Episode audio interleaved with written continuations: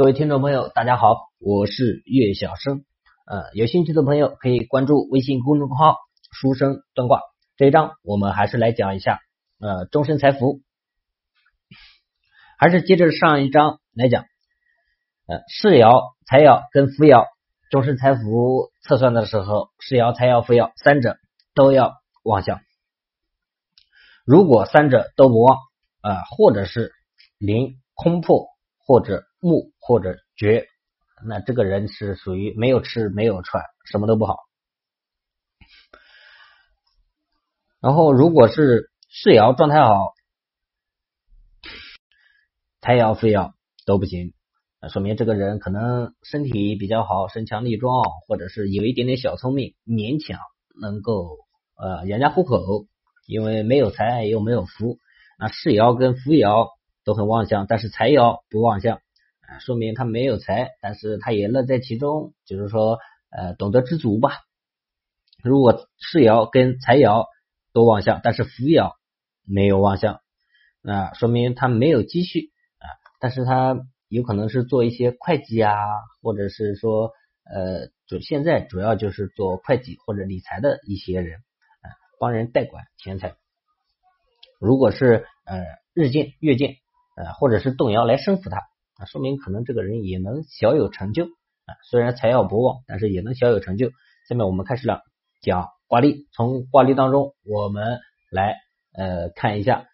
他的一个思路，然后我们整理一下这个思路，把这个思路运用到我们在算卦当中去运用。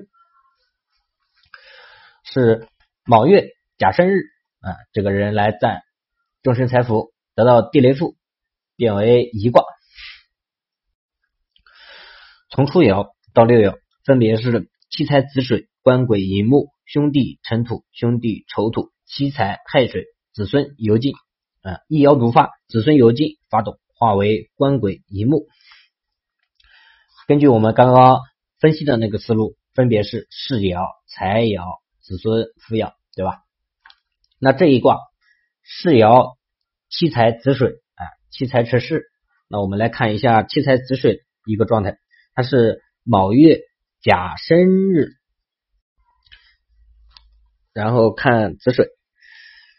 卯月卯木，哎，月间对于世爻跟财爻没有影响。那日间是申金，申金金生水，它得到日生，并且我们知道水长生再生，它既得到日生。又长生在生日，说明他世爻跟财爻那个状态是非常旺的。然后我们来看这个福爻，子孙酉金发动，子孙酉金发动，它是卯月卯酉相冲，它是月破的，因为酉金它状态状态是被月见来冲，所以被所以是月破，然后酉金化为官鬼寅木，我们知道金。它是在寅这个位置是化绝啊，首先是月破，然后又化绝，那基本上我们这个思路就理清楚了啊，世爻旺相，财爻旺相，但是子孙爻非常的差，说明福爻不旺，所以我们就可以根据我们刚刚的那个思路来断定啊，自身状态是不错的啊，财爻也是有财，或者是。他是做理财、呃会计这一类工作的，就是手头有经营，但是扶摇不旺，说明嗯没有积蓄啊，因为财源没有源头嘛，他是没有积蓄。那根据我们这个思路断到这边，然后来看反馈，那果然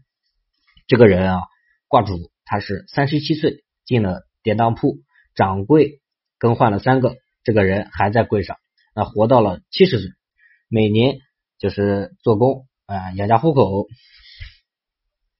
那说明我们这一卦断的是对的，因为我们呃就根据我们前面的思路，我们自己理的思路，然后我们来断这一卦，我们不要去看野鹤老人的他的一个断卦，我们断完之后来看他的这个反馈，如果确实是这样，那我们这个思路就可以运用到我们的实际。实战当中，如果卦主来找我们测，那我们也可以这样跟卦主说，根据我们的分析啊，这个事情是怎样怎样怎样怎样的。